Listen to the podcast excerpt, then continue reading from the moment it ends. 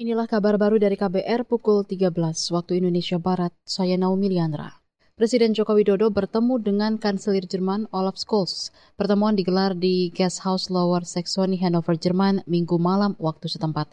Jokowi disambut langsung oleh Kanselir Jerman Olaf Scholz bersama dengan Presiden Menteri Negara Bagian Lower Saxony Stephen Weil. Setelah melakukan foto bersama, kedua pemimpin itu menuju ke lokasi pertemuan tatap muka. Menteri Luar Negeri Retno Marsudi dalam keterangan persnya mengatakan, dalam pertemuan itu Jokowi menekankan pentingnya mewujudkan hubungan ekonomi yang setara antara Indonesia-Jerman dan Indonesia-Uni Eropa.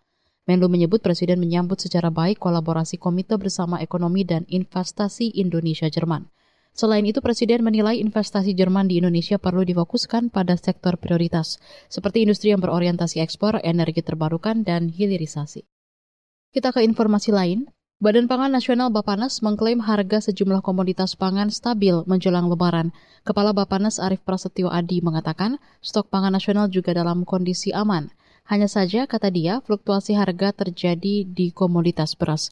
Hal ini disampaikan Arief saat rapat koordinasi pengendalian inflasi hari ini. Kemudian fluktuasi harga pangan nasional harian di tingkat produsen dan konsumen, kalau kita lihat memang hampir semua stabil, sehingga konsentrasi kita sebenarnya perlu ada di beras, dan nanti uh, untuk khusus untuk beras kita harus percepat mengenai bantuan pangan pemerintahnya. Kepala Bapanas Arief Prasetyo Adi mengatakan penyerapan cadangan beras pemerintah CBP oleh Perum Bulog perlu dibantu oleh pemerintah daerah, sehingga penyerapan beras di tingkat petani bisa lebih maksimal.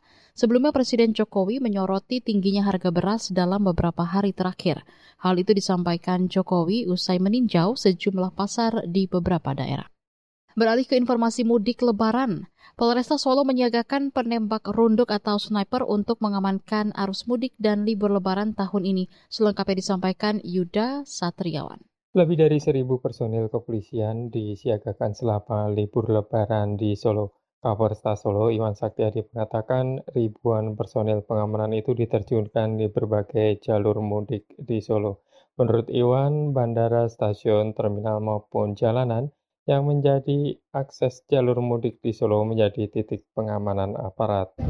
Sniper, ya semuanya, semuanya tentunya kalau nanti langkah-langkah kepolisian kita akan melakukan langkah-langkah kepolisian tingkat apa pun menyesuaikan dengan situasi dan kondisi uh, dinamika di lapangan. Lebih lanjut Iwan menjelaskan kepolisian di Solo juga mendirikan pos pelayanan berupa tenda istirahat yang bisa dimanfaatkan pemudik jika mengalami kelelahan. Para personil yang bertugas, Ibu Iwan akan merespon pemudik yang membutuhkan bantuan aparat keamanan. Pemerintah Kota Solo memprediksi ada 8,6 juta kendaraan yang akan memasuki Solo saat H-7 hingga H+7 Lebaran nanti.